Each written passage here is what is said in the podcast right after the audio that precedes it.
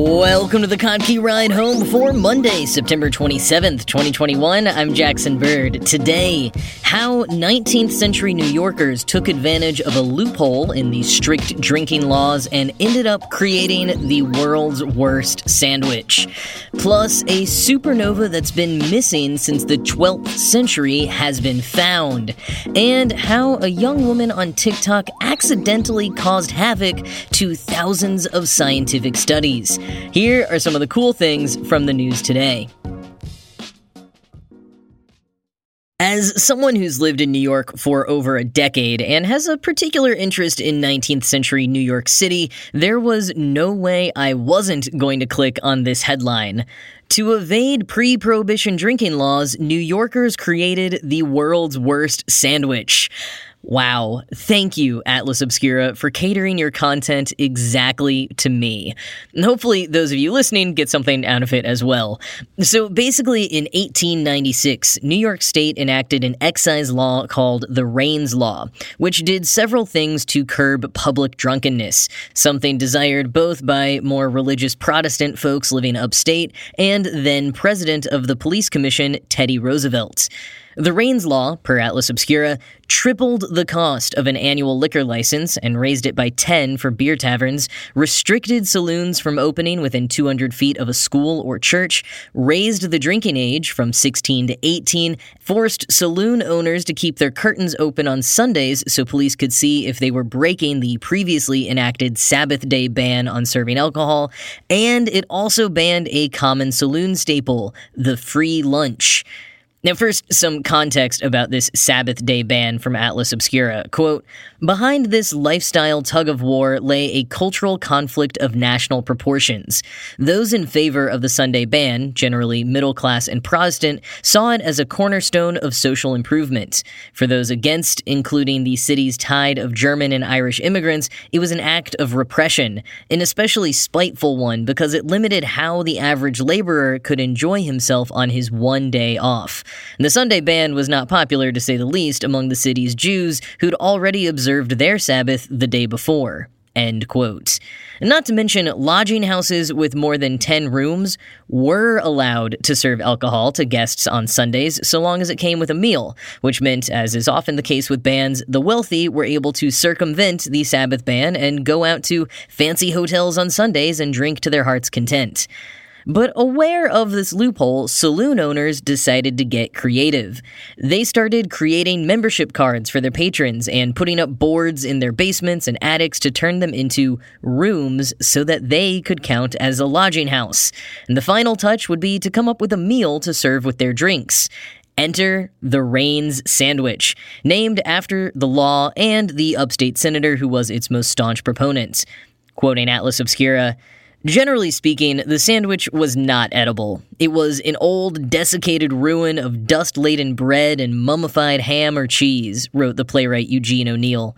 Other times, it was made of rubber. Bar staff would commonly take the sandwich back seconds after it had arrived, pair it with the next beverage order, and whisk it over to another patron's table. Some sandwiches were kept in circulation for a week or more. End quote. Despite the gross sandwich hardly anyone was eating and the laughable attempt at converting basements into lodging houses, the police and later the courts upheld these antics as in keeping with the laws. I'm assuming here that those same police and judges maybe were also bugged about the Raines Law and hence their lax attitude. And so now dubbed Raines Hotels boomed. Brooklyn went from thirteen registered hotels to eight hundred in just half a year. Richard Zacks, the author of Island of Vice, described the second half of eighteen ninety-six as a drunken daydream. With no last call and cheap beds ready for you inside the bar itself, people indulged heavily. Once things inevitably got to a tipping point, the state ratified the Raines Law to cut down on the all-out insobriety and licentiousness running rampant in the city. It took a while to fade, but most Raines hotels got hit, whether being shut down in court or having brewers refuse to supply them. A few years later, legit hotels started charging high prices for the food you were required to order with your drink, meaning that a drink on Sunday could cost as much as double the price of one on any other day of the week, returning Sunday drinking to being a luxury only the rich could indulge in. Of course, it wouldn't be too long before all-out prohibition would become the law of the land, and those creative tricks would grow even more important for any proprietor determined to continue serving booze. Unfortunately, prohibition did not bring about the return of the Raines sandwich, but if you, for some reason, want to enjoy dishes akin to what would have been served in those days of free lunches, there are a few bars in New York City happy to oblige, at least in a more modern and tasty version. You could go to one of my favorites, McSorley's, a one hundred sixty-year-old bar in the East Village that very much likes to keep to its roots, with their menu including only two drink options, light ale and dark ale, their staff, which remain almost entirely Irish and family members, and their decor, none of which has been taken down since nineteen ten. I don't think they'd actually make you a Raines sandwich, but you could order a roast beef sandwich and just keep it out for a few days before eating to get the same effect.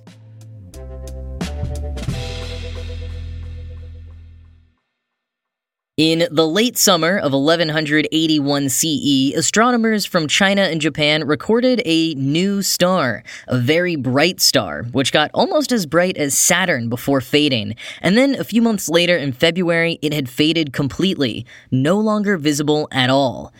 It's thought that this so-called guest star was a supernova, its disappearance the trademark explosion of a star that defines a supernova.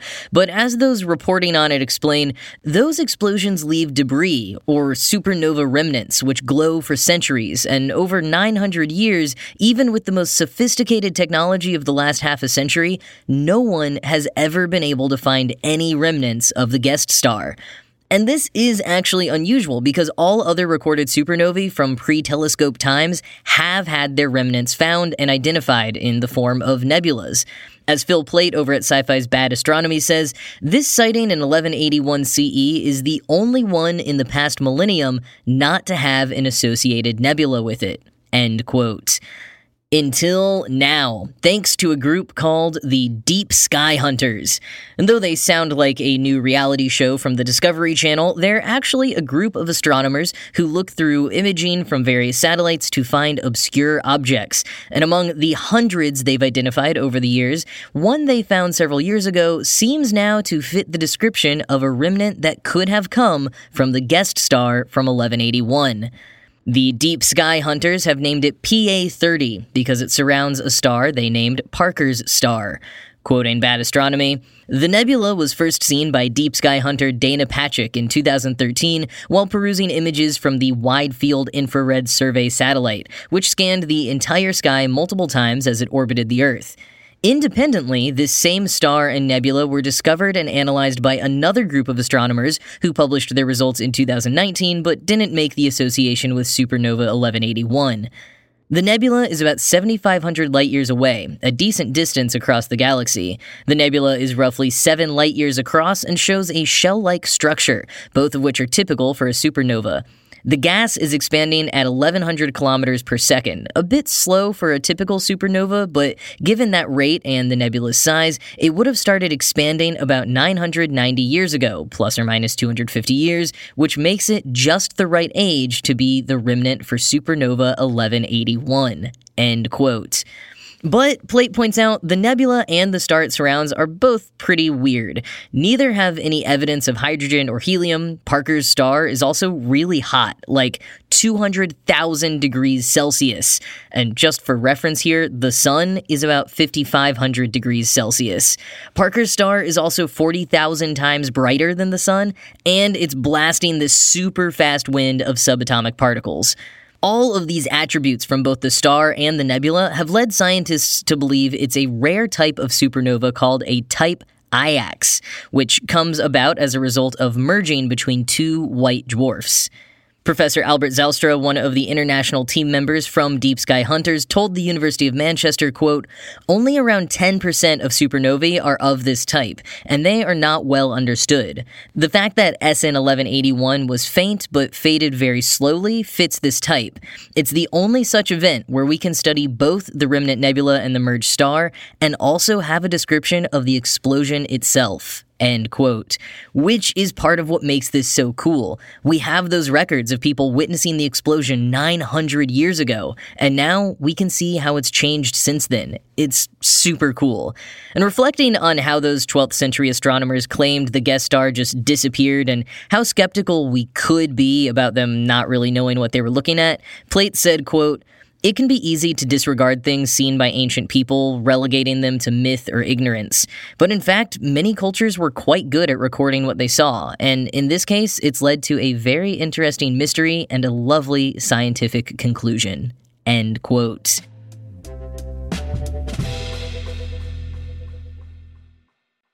Well, one way that ancient scientists might have actually had an advantage over us is that they probably did not have teenagers who were able to communicate with four million peers at once and convince them to use a scientific study for their own gain, completely messing up all the data. This is what happened to Prolific, a platform used by scientists for behavioral research, and to be fair, this is kind of on them, in part. Many researchers depend on having representative population samples for their studies, but the platform didn't have any existing screening tools to ensure that that would happen. So after teenager Sarah Frank shared Prolific to her TikTok followers as a way to make some extra income by filling out surveys, and the video subsequently received over four million views, the platform was flooded with survey responses from people her age, mostly women. Not exactly representative of the whole population. But to back up, The Verge explained how online platforms like Prolific have totally changed the game for social scientists. Before, they'd have to arrange in-person surveys in the lab, usually using undergrads. I participated in tons of these at N Y U. It definitely took longer than filling out an online survey. You had to sign up, fill out forms when you got there, sit through usually an hour for the experiment, and then walk to the bursar across campus to get your thirty bucks. And it was more onerous and time-consuming for the scientists as well. But with the advent of first Mechanical Turk and then a few others, including Prolific, scientists were able to just, as Nicholas Hall, director of the Behavioral Lab at the Stanford School of Business, told The Verge, quote, "Program a survey, you put it online, and within a day, you have a thousand responses." End quote. Mechanical Turk, as some of you may be familiar, is a broader platform for crowdsourcing work. So Prolific was created to be specifically for scientific research studies, and tons of researchers use it. The Verge notes that it offers transparency, treats participants ethically, and, quote, "promises higher quality research subjects than alternative platforms like Mechanical Turk," end quote. And again, this is important. Researchers want people who are representative of the population, and ideally folks who aren't too accustomed to taking surveys, meaning that they might start to understand how they're crafted and anticipate how they should reply instead of being more genuine.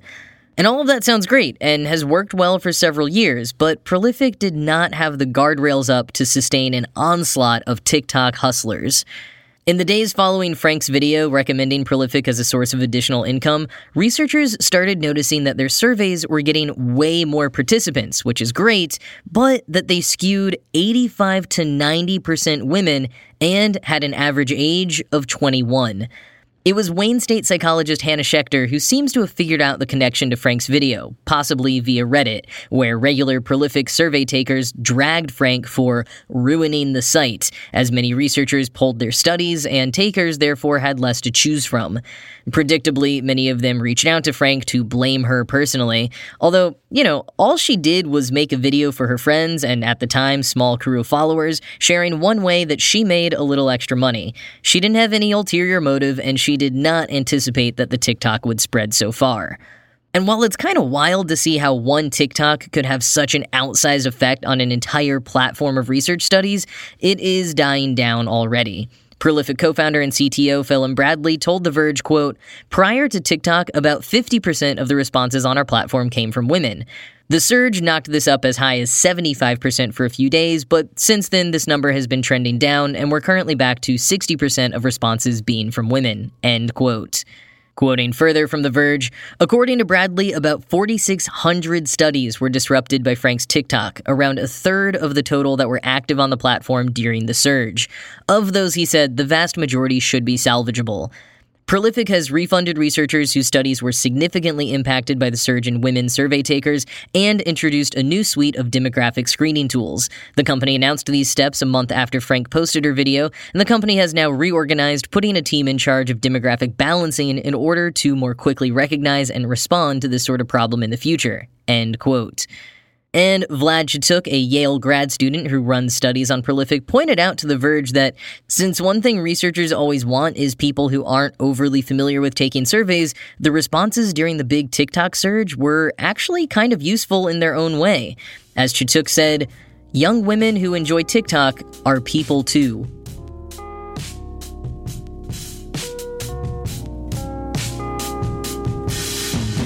Well, The Great British Bake Off is officially back. I haven't watched the new episode yet, so no review here, but when I was trying to determine if the show is airing concurrently in the U K and the U S, looks like it is, no three seasons behind nonsense anymore, I stumbled on a fun fact that maybe you already know, but if you don't, you now have something to add to the discussion the next time someone inevitably brings up The Great British Bake Off in front of you.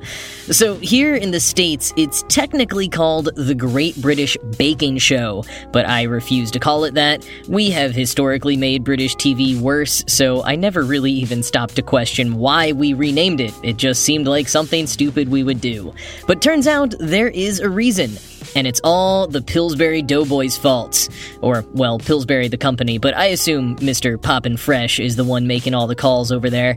Apparently, Pillsbury has owned the U S trademark for the term bake-off for many decades, so Great British Bake Off isn't allowed to use that term here. And I guess neither P B S nor Netflix were able to make a deal sweet enough for the Pillsbury Doughboy to convince him to let them use the name. In any case, the show is back on Channel four as Series twelve in the U K and on Netflix as Collection nine here in the U S. But that is it from me for today. As always, this show was produced by Ride Home Media and Kotke dot org. I am Jackson Bird, and I will talk to you again tomorrow.